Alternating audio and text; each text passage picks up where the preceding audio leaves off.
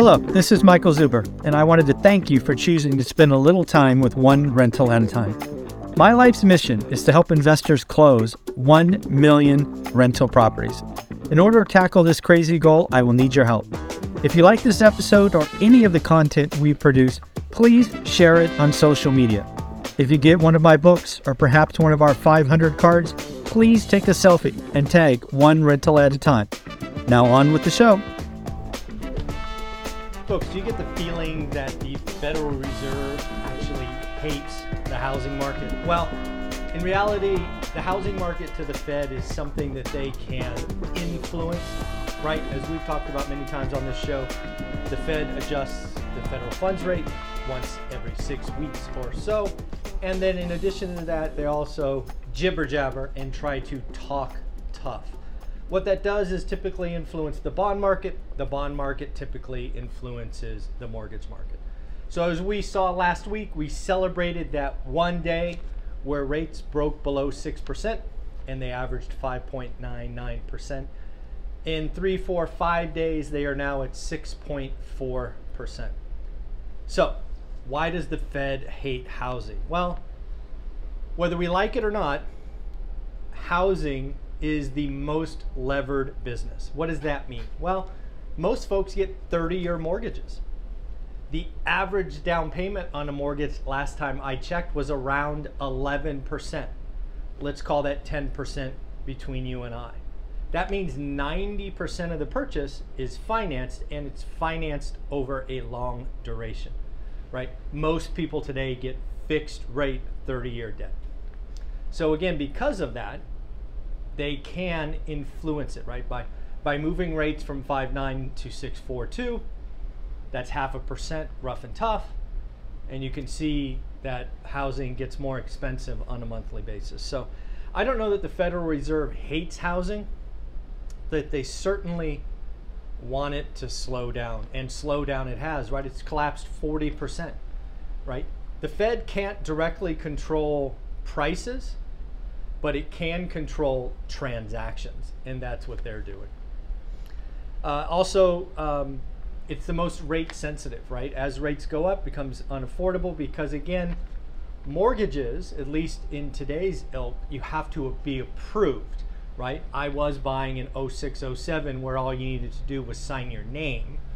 Today, you get, need to be approved. Higher credit scores, real down payments, capacity to pay, debt service, all of those things. So again, the Fed influences housing. The Fed doesn't want to see a rejuvenation of the housing market. But again, as I spoke about in a video yesterday, the housing market is simply broken. We are going to be at rough and tough four million transactions for years to come because the supply is simply not there. Again, look at your buy box, look at supply, look at this, just look at the total M L S in your area. Inventory is going down. New listings are going down.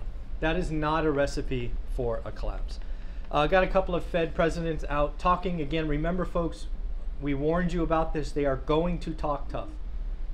Uh, C P I reading next week is very important. Fed Christopher Waller, rates could go higher than expectations and stay there longer. This feels like a message you and I have been talking about for six months. They still want to give that to the Fed. I still believe we have one more rate increase, maybe two, and then they're done.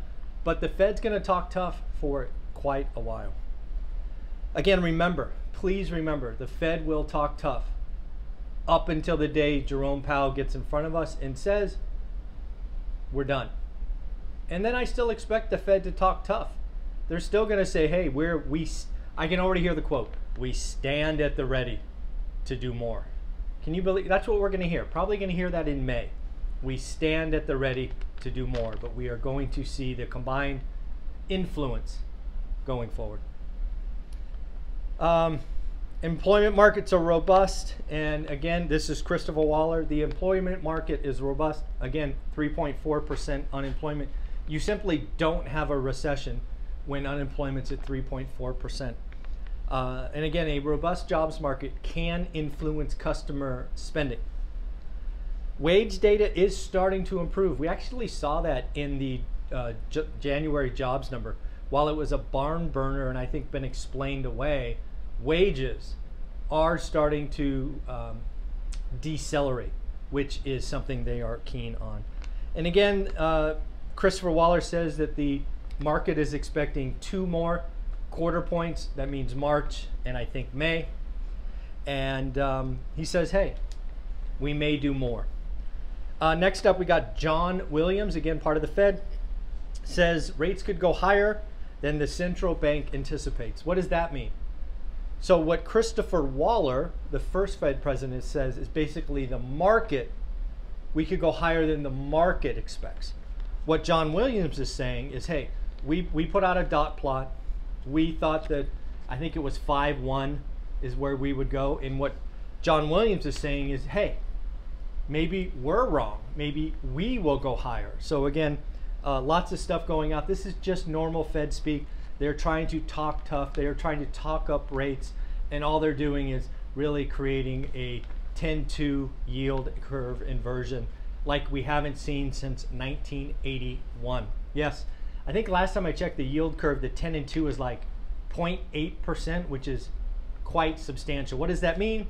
It means I could borrow long cheaper than I can borrow short, which is not normal and historically has indicated a recession is coming.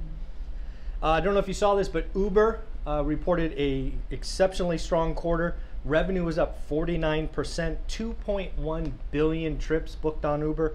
I think what you're looking at with Uber is a diverse company. Unlike Lyft, whose only rides you have Uber and Uber Eats, it's a juggernaut that did well in the pandemic and now is picking up as companies go back to the office. Uh, don't know if you saw this, but Manhattan rents hit another record, and there's actually a housing element to this. See if this logic plays in your market, especially if you're in an expensive market, right? I don't think there's any question that Manhattan is expensive real estate, so tell me if this is happening in your expensive market. Median rents in Manhattan hit an all-time high, up fifteen percent to four thousand ninety-seven dollars. Specifically in Ma- Manhattan, luxury, yes folks, I said that word, luxury rentals are picking up. Now why is that? It's because the buyers of luxury rentals are deciding to wait. They're saying, you know what? The market's kind of iffy, my job's kind of iffy, I am just gonna wait, but hey, why don't we upgrade and rent a luxury unit? So unlike the housing market where luxury is slow, the luxury rentals in Manhattan are on fire. So I had not thought about that. So I want to ask you, are you in a market where luxury listings are slow, but maybe luxury rentals are on fire? Again, you've heard me talk about one of my goals is to buy a luxury rental in Fresno. I refer to it as Boardwalk or Park Place. I am still hunting every day. So if you are a real estate agent or know someone who has a luxury unit in Fresno, I want to buy it. We will have to do terms and all of those things. Reach out, we will talk about it. But again, I do think luxury rentals in Manhattan is interesting. The other thing to think about is New York to San Francisco. New York has clearly turned around. San Francisco has not.